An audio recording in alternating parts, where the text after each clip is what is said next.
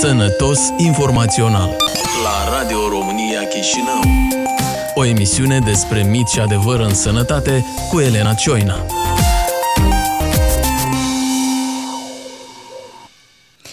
Bună ziua, eu sunt Elena Cioina și vă invit să ascultați un nou episod al podcastului Sănătos Informațional. Astăzi vorbim despre depresie și anxietate, precum și despre atacul de panică. Cum se manifestă, cine suferă de aceste forme ale bolii. Tu poți trăi toată viața în depresie sau e doar un mit? Ce facem, cui ne adresăm în general, trebuie sau nu cerem ajutor specialiștilor sau ne descurcăm singuri cu problema. Invitatul meu este Arcadia Strahan, psihoterapeut, binecunoscut printre pacienți și în comunitatea psihoterapeuților din Republica Moldova, dar și publicului general. Este director de programe la Centrul Comunitar de Sănătate Mentală din sectorul botanic. Domnule Astrahan, bună ziua! Bună ziua! Deja! Eu mi-am propus să vorbim astăzi despre depresie pentru că avem și un prilej la Mold, la Mold Expo în aceste zile este o expoziție, vizitatorii vor putea participa inclusiv la mai multe sesiuni cu psihoterapeuți, psih- psihologi, așa vor putea fi consultați de psihiatru, vor putea face teste să-și testeze de fapt depresia și anxietatea. Vreau să vă întreb în primul rând ce se mai crede în Republica Moldova astăzi despre depresie. Pentru că se considera că e doar un moft, nu știu, un moft al oamenilor care nu prea au cu ce să se ocupe. Așa este. Stereotipurile privind depresia în societate sunt foarte variate și multe din ele sunt în așa sens, cum am spus, ca moft, ca, ca o problemă de caracter sau o problemă de educație, de, de voință, cu ajutorul programelor de educație în sănătate, ultima vreme, impresia mea este că se schimbă câte o leacă. Lumea Dar impresia dumneavoastră se... este legată de municipiul Chișinău sau de impresia în general mea de este biased un pic influențată, fiindcă eu, mă rog, mă uh, uh, activez în domeniu și din ceea ce aud uh, în domeniu, de la specialiști, de la pacienți, de la clienți beneficiari în psihoterapie, dar și din uh, grupurile de suport care, care le ducem uh, și cu scop psihoeducativ și cu scop terapeutic. Uh, totuși, cred că în ultimii ani, inclusiv datorat reformei sistemului de sănătate mentală comunitar uh-huh. din ultimii ani, se schimbă puțin conștientizarea acestei probleme se privește mai mult ca o problemă de sănătate și nu o problemă de moralitate sau moft, cum spuneți, și lumea începe să vină la, la servicii, să caute ajutor, asistență și asta e un lucru pozitiv. Dar, în general, de ce se crede că este un moft și o... A, vedeți că... Al oamenilor care nu au ce se ocupa? În, în linii generale, eu sunt medic somatic după prima formare și uh, este uh, tradițional ușor să accepti niște semne, uh, simptome care uh, sunt, au o, o manifestare somatică. Fie că inflamație, fie că e durere, fie că e o suferință fizică. Mai greu când maladia are niște manifestări afective pe care sunt mai mult simptome decât semne. Uh-huh. Deci ele nu pot fi evaluate decât dacă persoana le relatează. Uh, și mai greu când sunt niște manifestări sau simptome comportamentale care în general nu se consideră ca domeniu fiind a medicinii, dar mai mult domeniu psihologiei. Uh, nici psihologiei, mm. ca domeniu educației, domeniu a, a activității. Uh, mai greu uh, convingi populația generală că, că furia și strigătul, comportamentul agresiv, poate fi simptom uh-huh. și mhm. nu o răutate de caracter. Uh-huh. Da? Deci, în general, e foarte puțin mică înțelegerea inclusiv la, la etapa dată când astăzi vorbim de depresie. De exemplu, depresia mai mult este acceptată deja ca o maladie care are la bază niște dereglări biologice celulare, fiziologice, deci cei care înțeleg deja că dispoziția este afectată de, este doar manifestarea subiectivă, psihologică a unor uh, procese chimice și atunci când sunt afectate acele procese, uh-huh. noi simțim o problemă de dispoziție, fie că e depresie, fie că e manie. Puteți să ne uh, spuneți care sunt cele mai frecvente formele depresiei da. și ca să înțelegem diferența inclusiv dintre depresie uh-huh. și anxietate, ca să le exprimăm. Așa. Uh, doar să termin gândul uh, că manifestările Iată, în celălalt uh, capăt, da, dihotomic, uh, cum ar fi uh, mania uh-huh. sau uh, furia și agresivitatea ca formă comportamentală a stării afective de furie, mai puțin sunt uh, legate în înțelegerea oamenilor de aleși tulburări biologice. Uh-huh. Deci așa cum un depresiv nu poate controla aceste manifestări, dacă sunt aceste patologii, stare, tot da? așa nu poate să le controleze și un furios și un agresiv. Uh-huh. De asta agresivitatea în ultima vreme este privită ca o problemă de sănătate și nu de educație. Avem tot mai multe uh, date uh, științifice că, că um, comportamentele agresive sunt de asemenea manif- uh, manifestări unor a dereglării Uh, proceselor în amigdală, a dereglării proceselor celulare funcționale.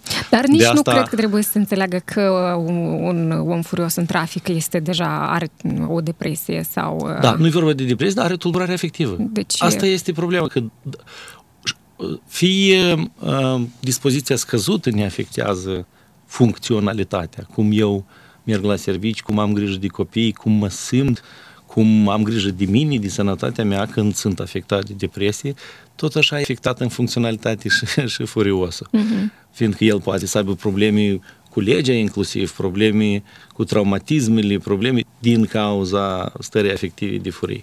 Deci asta mai avem, hai să spunem așa, de, de dezvoltată înțelegerea societății ca să ajungem și acolo că și problema de furie, ca și problema de depresie este o problemă de sănătate mentală și ea necesită ajutor și susținere și tratament calitativ decât judicat, uh-huh. judicare sau, sau chiar pedeapsă legal. Deci, depresiile, care este diferența? În special, diferența este și una și alta o problemă de depresiile de obicei le atribuim în clasificare la tulburările afective și anxietatea, inclusiv tulburările paroxistice sau de panică, le atribuim la tulburările de anxietate, însă uh-huh. ele au foarte multe comune.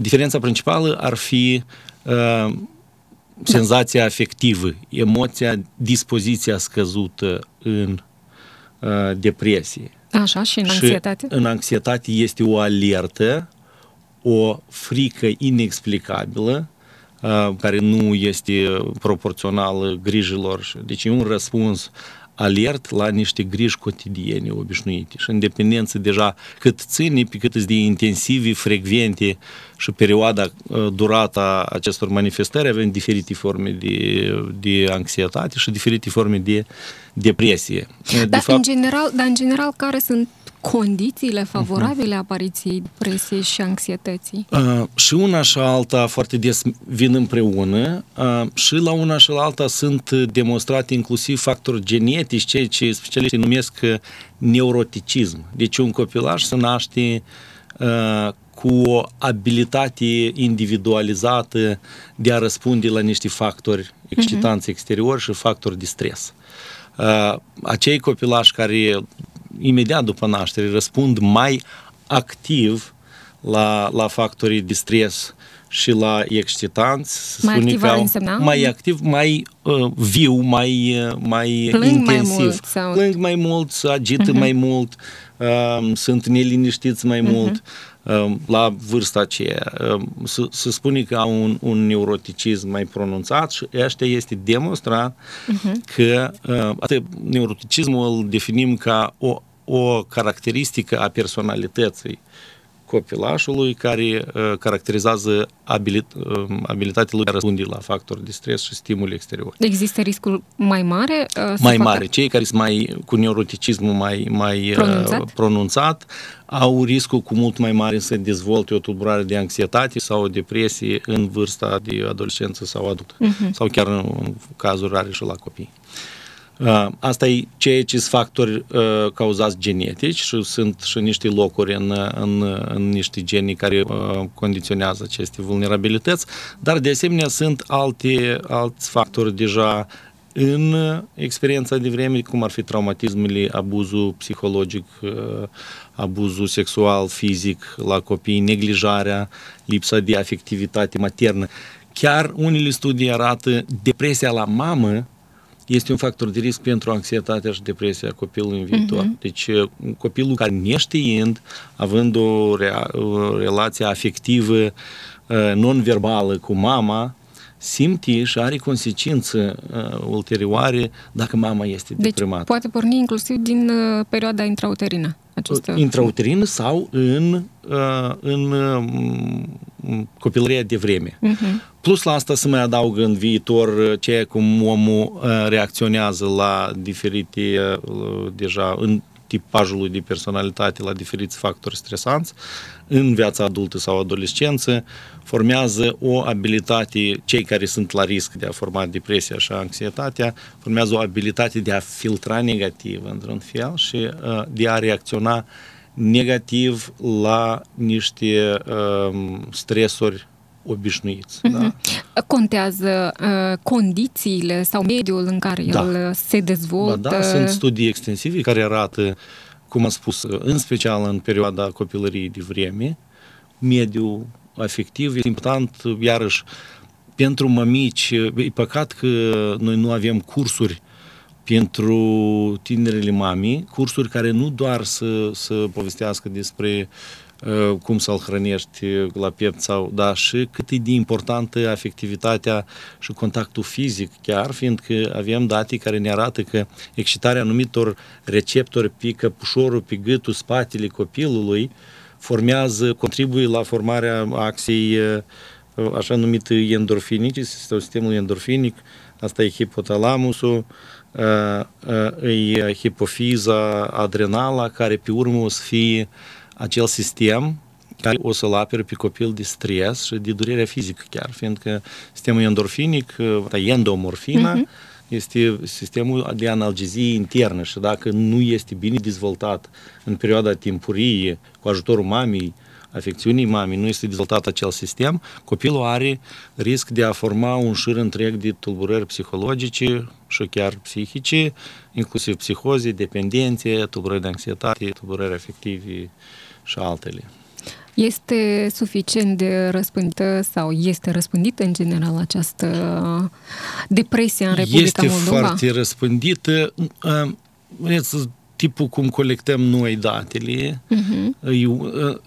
la nivel global, dar și în România, tulburarea generalizată de anxietate, care este o formă avansată deja de, de anxietate, foarte dezabilitantă, se estimează o au de la 5 până la 9% din toată populația. Uh-huh. Um, populația lumii sau? Populația lumii sau, uh-huh. a, nu, sau procentual, uh, ori a unii țări lumii cam, cam aceleași uh-huh. cifre și la nivel internațional și în România.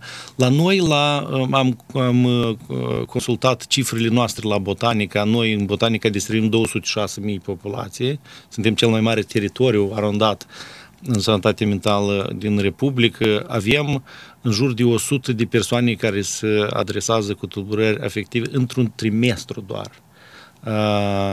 Ceea ce este destul de mult. Este destul de mult, Asta cu afective și 100 cu tulburări de anxietate. Acolo luând în considerație, considerație că mulți nu se adresează. Luni, mulți nu se adresează. Și aici e uh, importanța indicatorilor pentru sistemul de sănătate, fiindcă, uh, pe de o parte, mărirea, mării, mărimea mărirea indicatorului dat cu adresabilitatea și uh, incidența sau uh, cazurile noi de diagnosticate sunt uh, ca o măsură a morbidității, a Mhm. A frecvenței bolnavitilor. mal- maladiei, dar pot fi ca, de asemenea ca semn de îmbunătățire a accesului la servicii specializate, fiindcă acum uh, Iată, inclusiv cu indicatorii dați, în ultimii 2-3 ani au fost elaborați indicatori la nivel de minister în cadrul Programului Național de Sănătate Mentală, un pas enorm, colectarea de date dezagregate despre situația morbidității pentru a informa niște politici și niște pași uh-huh. buni în, în asta. Deci este destul de frecvent. A- Apropo, uh, revenind la uh, cine poate suferi mai mult de depresie și uh-huh. după asta vă adresez o altă întrebare. Uh, contează inclusiv temperamentul omului sau nu are nicio Da. legătură? Uh, Uitați, un ceea ce am melancolic poate f- suferi mai uh-huh. mult de depresie decât un sanguinin sau un Da. coleric. um, Deci ceea ce am, am numit uh, neuroticism și este temper, temperament. Temper- da. temperament. Deci este o trăsătură a caracterului, de un tipaj, da? Numai că nu îl împărțim în două, în nivelul timpuriu de vreme, când nu sunt influențele sociale foarte multe, le, le împărțim în neu- neuroticism ava- uh, uh, mărit și neuroticism obișnuit. Uh, Mai târziu, deja persoanele o să se împartă după... Noi în medicină mai puțin operăm cu așa tip pentru că e foarte generalizat. Noi acum mergem tot mai mult și mai mult pe clasificări bazate pe sindromologie și nu nozologie. Deci ne străduim să fugim de la diagnoză, de la etichete și să rezolvăm, să punem în terapie obiective concrete. Ai anxietate, lucrăm cu anxietatea. Nu e Deci mai nu puțin contează important să te ce- încadrezi Mhm. într-un tip sanguinic sau așa, uh, pentru că foarte des ele sunt interconectate și o să fie foarte greu să le... și e așa de variată. De asta și inclusiv uh, în uh, clasificatorul uh, internațional al maladiilor, ICD, versiunea 11, deja se fuge de la unele, uh, iar chiar au fost uh, sistate unele diagnoze care erau prezente în versiunea precedentă, în uh, sistemul american de asemenea, Da, puteți să ne spuneți din experiență da. oamenii când vin la dumneavoastră, Mhm. uh-huh. ce vă spun ei? Că, de ce se tem în cazul anxietății Ok. dacă, și, și ce se simt ei în cazul Așa. depresiei? Deci, iarăși, ca și în depresie, ca și în anxietate, trebuie să înțelegi că este normal să ai un nivel de îngrijorare ca răspuns la un anumit factor excitant extern sau un stresor. Asta este natural și așa răspunde un sistem, uh, uh, sistem uh, neural sănătos sau psihic, dacă vreți. Sistemul psihic, hai să spunem așa, o să fie ceea ce noi simțim subiectiv în conștiință. Însă, în general, sistemul nervos uh, este responsabil de reacția noastră la un anumit stresor, la un anumit stimulant. Um, Însă, în anumite condiții, se face Ca o de reacție exemplu? exagerată. Ca de exemplu, stres prelungit, cum ar fi una când uh, Ai foarte mult de o, lucru. ai foarte mult de lucru Așa, timp și de nu o reușești. săptămână și alta e când ești în, în așa regim un an, doi, trei, mm-hmm. fără, fără, Fără odihnă, pauză. Așa. Una e când ai o ceartă în familie, odată în lună și alta când uh, te cer în fiecare zi. Una e când, uh, când uh, nu ai violență și alta e doar firește când primești după și, și Mhm. sau uh, Și când suporți nu-ți astfel ajunge de- cronic uh, bani pentru a hrăni copiii sau a plăti uh, Facturile. facturile și așa mai departe. Deci, factorii de stres pre, prelungit, da? expunerea la stres prelungit este unul din factori care acasă așa, însă poate să fie uh, o experiență traumatică uh, severă, o experiență traumatică dramatică, Ai cum ar fi pierdut pe cineva. accident, pierdere, viol, violență. Um, iată, după, foarte des după așa uh, episoade traumatice puternice, se activizează diferite boli psihice, inclusiv psihoze, inclusiv foarte des avem când psihoza sau schizofrenia, dacă se cronicizează psihoza, este m, declanșată sau trigger este un experiență traumatică puternică, da? Cum ați spus, pierdere sau, sau, sau traumatism sau psihic. Um, poate să fie uh, o tulburare somatică, O altă boală. altă boală, exact. Mm-hmm. Să, să aducă la, la exacerbare sau la apariția depresiei sau anxietății. Uneori este uh, nedetectabil, nu știm de unde. Apare și apare. Tot e bine, parcă omul e ok, bine în familie, bine sănătos, e- totuși apare, iată, îngrijorarea asta from nowhere, da? Uh-huh. Și uh, se întâmplă și așa cazuri.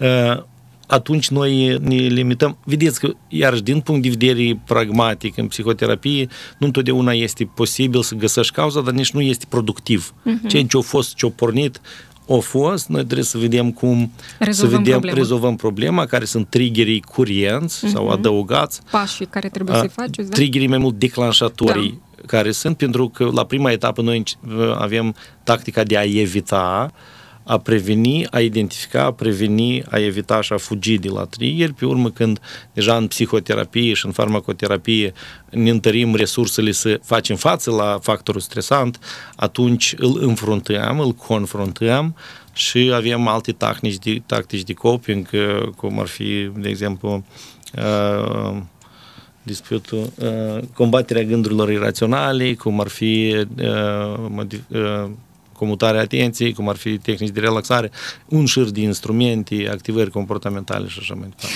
Bun, în Moldova, în general, boala mentală este considerată o boală rușinoasă în continuare. Nu uh-huh. este bine să vorbești pentru că te arată lumea cu degetul, uh-huh. așa, dacă ai mai ajuns și pe la psihiatru în general, este o tragedie. Așa e. Așa, vreau să întreb dacă e bine să vorbim cu cineva din apropiați, din prieteni despre depresie sau e totuși mai bine bine să mergem direct la specialist, că s-ar putea să ne facem rău sau... Uh, sau, sau, desigur că o să fie în bine să vorbim cu majoritatea cineva. familiilor totuși au îngrijorări când vin cu, cu apropiatul sau când persoana în pers, personal se adresează. Um, practic, da, cum se întâmplă sunt... mai des, apropo? Vine persoana conștientizând care a conștientizat deja că depresia... Și așa, și așa. așa Foarte sunt. mai des și mai des uh, se adresează persoanele independent. Uh-huh. Uh, uneori chiar nu vor să includă membrii deci, familiei. se conștientizează. Se conștientizează. În cazul de anxietăți și depresii, dacă nu vorbim despre depresii severe, uh-huh tulburări psihotice, totuși avem păstrat uh, conștientizarea bolii sau insight-ul, da? Uh-huh. Când eu văd că ceva nu e bine cu mine, mai mult sufer și, și mă adresez. În unele cazuri uh, de tulburări afective, cum ar fi în, în, în bipolar, în manie, uh-huh. poate să fie afectată conștientizarea sau contactul cu realitatea obiectivă, când avem tulburări de percepție și omul este psihotic sau invers în, într-o depresie severă, de asemenea persoana nu mai vrea să se adreseze da. pentru că nu conștient. Apropo, vreau, de săptămâna trecută sau în acest weekend noi am fost șocați de un caz foarte, uh-huh. Foarte tragic când o mamă, de exemplu, și a filmat copilul și îl îndemnea să, să se încidă. Iar și a ajuns la, la specialist. Am ajuns, am, am auzit, nu, n-am văzut, uh, mulți vorbesc despre cazul ăsta, am înțeles că vorba de un copil mic, da? De vreo trei ani da. Vedeți că iarăși trebuie evaluată mămica dată, uh, o mamă obișnuită n-ar face asta, însă trebuie să înțelegi, nu, trebuie să știm foarte clar care au fost cu, cu factorii. factorii, care au fost circumstanțele care uh-huh. au dus la asta. Posibil că, că, nu știu, dacă mama nu are suport uh, în uh-huh. educație și copilul cu o tulburare de comportament și, și ea e supra-solicitată, supra-obosită și nu, nu știe cum să gestioneze uh-huh. copilul hiperactiv, de exemplu, sau copilul cu o tulburare de comportament um, și într-o, hai să spunem, stare de criză, deci, ar putea nevoie... să mai, considerând că poate, um, îl poate influența sau cumva. Deci, Eu nu știu cazul. E, nevo- e nevoie de specialist în... Nevoie de specialist și la mamă și la și copil. La copil. E foarte, foarte uh, important totuși să primească suport mamele în îngrijire, fiindcă, cum am spus, copilul simte problema mamei, simte anxietatea mamei când nu reușește, nu dovedește, nu are susținere și, și s-a afectat și mama și copilul. De aceea uh, trebuie să, să maximal să dăm un suport psihologic, psihiatric, uh, pentru mamicile care deci unde nu doi la... nu trimitem la închisoare. Nu știu nu? care e, poate și-au făcut o faptă acolo, dar uh, ca minim dacă eu nu știu cum să gestionez, cum să mă pedepsesc pentru între stat ar fi bine să, să dea susținere și să dea um, educații, cum să gestionez, în ce servicii poți să te adresezi. Îngrijitorii după copii uh, cu dizabilități sau uh, severe sau cu tulburări de comportament sunt foarte des discriminați prin asociere pentru că nu primesc suportul necesar și lor e foarte, foarte greu. Ca să înțelegi, de exemplu, nu știu dacă e cazul, da, dar o mămică singură cu un copil hiperactiv sau cu un copil cu tulburare de intelect sau, sau dizabilitate psihosocială sau intelectuală care este singură, ea nu are viață. Nu are viață nici personală, e stres permanent. Acolo sigur că poate pot să ai și căderi nervoase. Cum ok, revenind la întrebarea care, care vă adresam. Mm. Unde, cui trebuie totuși să ne adresăm în primul rând? Psihiatru. Psihiatrului. Prima parte totuși ar fi în toată lumea medicul de familie. Uh-huh. Medicii de familie acum, uh, boda prostii, proiectul ăsta mare de a Trimbusul de câțiva ani cu suportul SDC să instruiesc toți medicii de familie practic în identificarea semnelor și precoce și mai târzii de tulburare mentală. Medicul de familie ar fi poarta clar că nu, nu, nu pentru niște tulburări mai severe, medicul de familie știe când se referă, știe cum să facă niște teste simple pentru a identifica semne și îl referă la specialist. Vorbiți într-un mod idealist? Unde, ba sunt, nu, ba nu. unde sunt medici de familie, acolo unde nu sunt, ce facem? Uh, noi, de exemplu, la, uh, era o procedură uh, când la medicul psihiatru, la medicul specialist, în general poți să ajungi doar cu îndreptarea medicului de familie. Uh, programul unic uh, um, în asigurări medicale ne permite să primim pacienții direct, la adresare directă, cei care nu au medic de familie sau cumva ajung la medicul psihiatru direct. Noi, de exemplu, nu insistăm pe îndreptarea aceea de la medic de familie, cu toate că e clar că e mai bine când și medicul de familie cunoaște. Uh, acum lucrăm încă la îmbunătățirea comunicării în sector, da, între medicii de familie familii și pentru că erau planete aparte, bolnavi mm-hmm. psihici practic când mergeau la psihiatru și cu probleme de răceală și cu probleme de pneumonie și cu tot, și tot toate să le lecuiau în costujeni. La psihiatru. da. Uh, în general, vreau să vă întreb ce nu ar trebui să-i spunem unui om aflat în depresie sau da. care suferă de anxietate, pentru că este important să știm cum comunicăm cu el. Da, eu doar Chiar și un, uh, pe o secundă, dacă să mă întorc la precedenta, totuși, ultima vreme, noi vedem tot mai des adresare la psihoterapeut uh-huh. primar. Uh-huh. Deci nu merg la psihiatru, se sunt cumva mai confortabil să meargă la psihoterapeut. Din păcate vedem uh, și niște se adresează câteodată târziu, după ce au fost la neurolog, la medic de familie, la baba Psiholog, da. vecină și la nu știu cine și vin deja în forme severe după Uh, luni sau ani chiar de tratamente nu chiar adecvate sau nu în doze adecvate sau nu în termeni adecvați de medicamente. Dar, apropo, uh, mai e rușinea asta să te adresezi la psihiatru? Că... Mai este, da, da. Majoritatea sunt totuși îngrijorați, am spus, despre ca să se adreseze, dar uh, iarăși psihoterapeuții de obicei la noi, psihologii clinicieni și psihoterapeuții, când este un nivel, când are nevoie de suportul medical, psihiatric, întotdeauna referă sau facem echipe multidisciplinare când un caz este gestionat după metodologia managementului de caz de mai mulți specialiști. La ce etapă deja e nevoie de psihiatru?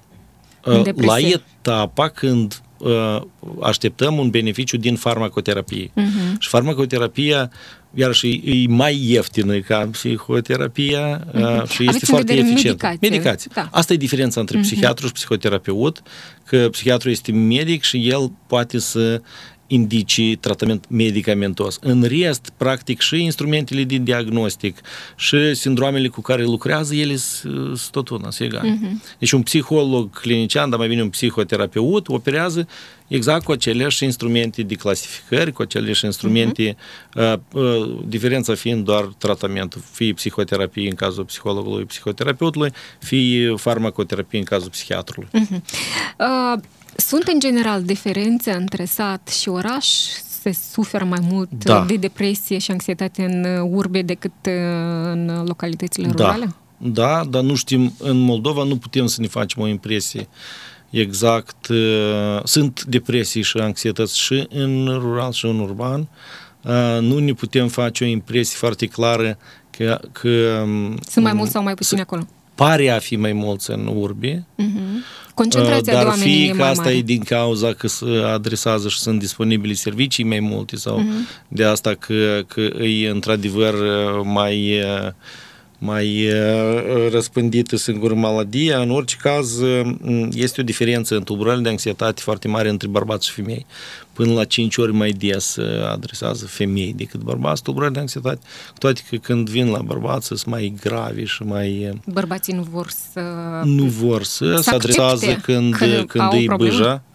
Deja Dar când așa. îi ce, ce înseamnă? Înseamnă Cum că se au trecut pe la toți doctori. Când se manifestă, se manifestă uh-huh. Prin violență, de obicei. Prin... Nu, tulburări de anxietate de obicei se generalizează. Când uh-huh. nu mai are puseile astea, când am uh, perioade când sunt anxios, neliniștit, uh, dar sunt când sunt generalizate, când nu, e practic se trezește cu anxietatea și sculcă cu anxietatea și are paroxisme uneori, uneori e permanent așa, dar nivelul intensității este mare, se adaugă multe senzații fizice sau mhm. somatice, corporale la, la ele și afectează practic toate domeniile vieții. Și uh-huh. acasă obligațiile de familie și la servici și, și starea de sănătate. Revenind la întrebarea, ce nu ar trebui să-i spunem unui uh, om care...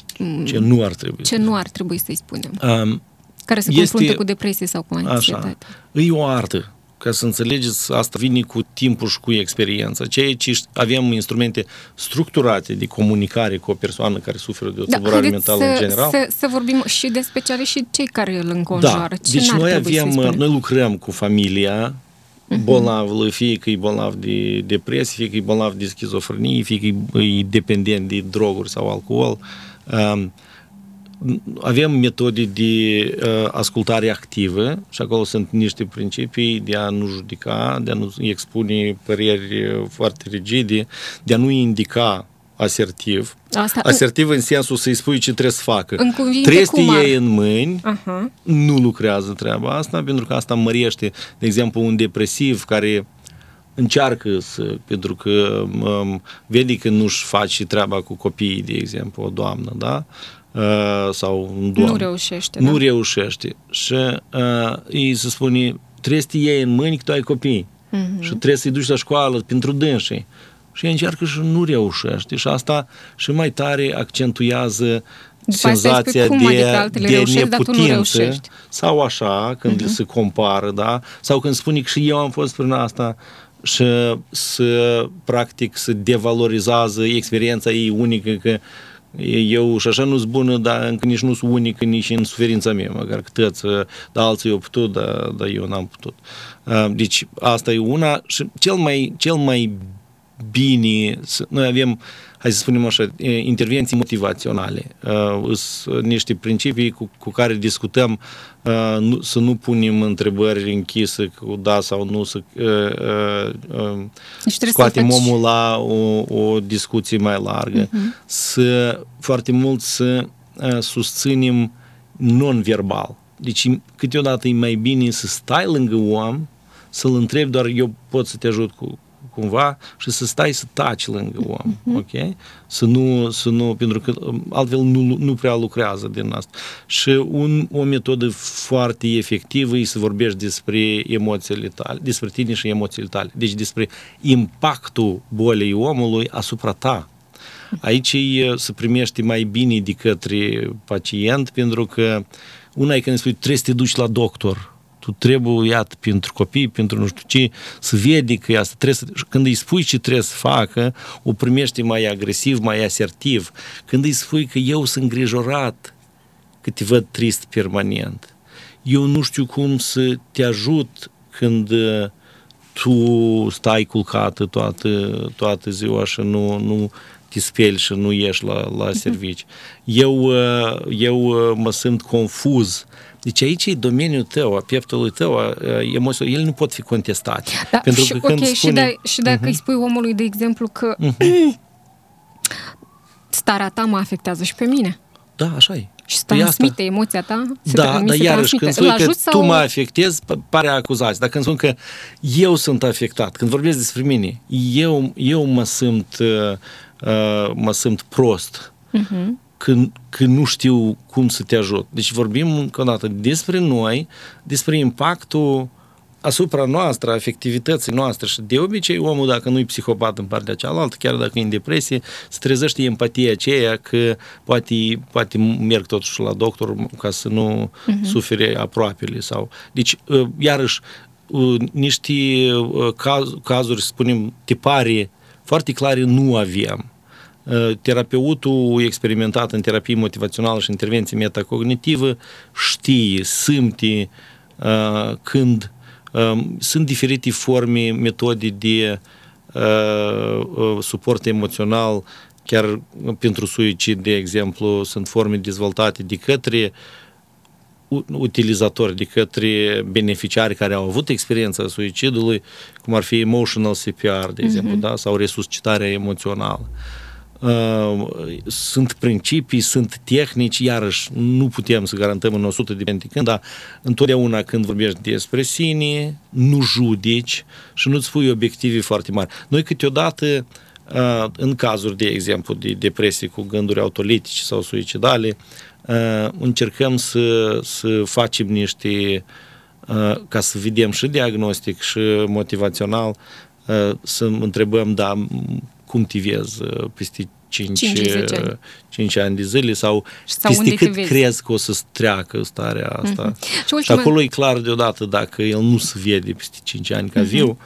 Viu, avem, avem problema și trebuie să acționăm. Dacă facem niște scenarii, niște așa, Deja avem un mai... da și putem să facem și acolo când detalizează scenariile uh, să apară în cap și acțiuni și discrepanțe între acțiunile de uh-huh. acum și scenariul viitor și aici poate să apară motivația să primească ajutor. Uh-huh. Uh, ultima întrebare, că ziceam că vă întreb. Se poate, se poate trăi în general cu depresie toată viața sau... Absolut, sau... absolut. Toți noi trecem prin niște perioade, majoritatea oamenilor o să treacă prin perioade uh, depresive. mai depresive, da, uh, depresive. La unii o să fie o să se cronicizeze, ceea ce numim tulburare depresivă recurentă. Când și vor avea nevoie de tratament, vor avea nevoie de tratament de menținere, fie că toată viața, fie că pre... și... medicamentos uh-huh. și psihoterapeutic. De fapt, noi vedem uh, cei care au posibilitatea să trateze și psihoterapeut și medicamentos au niște outcome-uri sau niște pronosticuri mai bune, mai favorabile, în sensul că frecvența acutizărilor este mai rară, uh-huh. intensitatea mm, episoadelor depresive este mai mică și perioada uh, episodului depresiv este mai mică de asemenea. De aceea e foarte important să meargă să caute ajutor lumea, pentru că e foarte important, iarăși avem studii care ne arată că tratarea cu succes a primului episod și succes, așa cum știi, psihiatru, nu cum crede lumea din jur, pentru că iarăși se arată că uh, riscul de repetare sau cronicizare a uh, depresiei o să depinde de cât de bine până la capăt am scos toate simptomele primului episod. Dacă îmi spun toate, spun și durerea de cap, și nodul în gât, și mm, sujii la linguriță, și uh-huh. slăbiciunea la picioare, și, și așa. Da? Uh-huh. Deci, nu doar dispoziția s-a ridicat, cu pastile au fost, gata, e bine, nu mai, nu mai continuu tratamentul. Aici sunt greșeli foarte multe, când lumea, ei, dar eu de mă sunt bine, numai trei luni de zile, de e ok, eu mă sunt ok, pot să merg la lucru și las tratamentul. Totuși, noi recomandăm ca primele episoade să fie tratate bine-bine și măcar vreo șase luni să nu se teamă lumea de, de antidepresiv, antidepresante, mai ales acele noi selectivi, fie că de serotonin, fie că de dopamin, noradrenalină, ele sunt foarte, foarte sigure, nu au efecte adverse și, și, și nu, nu au creează dependență. Nu creează dependență. Noi foarte ușor ieșim de pe dânsele într-o săptămână, două, printr-o scaricică. Uh-huh bine pusă la punct. Da. Domnul Astrahan, eu vă mulțumesc foarte mult. Din păcate, nu mai avem timp să discutăm. Cred că ne-ar mai trebui vreo două, trei ore sau chiar mai mult, pentru că aspectele sunt multe, uh-huh. aspectele depresie și trebuie discutate. Veniți mâine toți și mai discutăm. Mâine o să fie o zi foarte frumoasă la, la Mold Expo. La Mold Expo, Așa. la Mold Medicine, o să fie specialiștii și de la Centrul de Sănătate Dentală Botanica, o să, o să consulte, o să avem prezentări o să fie foarte interesant. Deci, Sperăm să avem multă lume interesată. Important să spunem, e gratis totul. Deci totul aveți, e gratis și la centrele de sănătate mentală totul, totul e gratis. gratis. Căutați ajutor, acum e foarte mult ajutor uh, gratuit pe poliță, da. Uh-huh. Vă mulțumesc și altă dată vă mai aștept aici în studio. Vă reamintesc că în studioul Radio Chișinău a fost Arcadia Strahan, director de programe la Centrul Comunitar de Sănătate Mentală din sectorul Botanica, de specializare psihoterapeut. Așa, și medic de urgență. Și medic de urgență. Podcastul Sănătos Informațional poate fi ascultat și pe platforma Sănătate Info, în rubrica interviuri. De asemenea, cei care navighează pe net de pe telefoanele Android își pot descărca aplicația SoundCloud, iar acolo găsesc toate podcasturile Sănătos Informațional, inclusiv acesta. La fel pot face cei care au iPhone, ei deja au aplicația iTunes și pot asculta podcasturile noastre. Eu sunt Elena Cioina, pe curând! Ați ascultat emisiunea Sănătos Informațional cu Elena Cioina la Radio România Chișinău. Împreună combatem miturile din sănătate.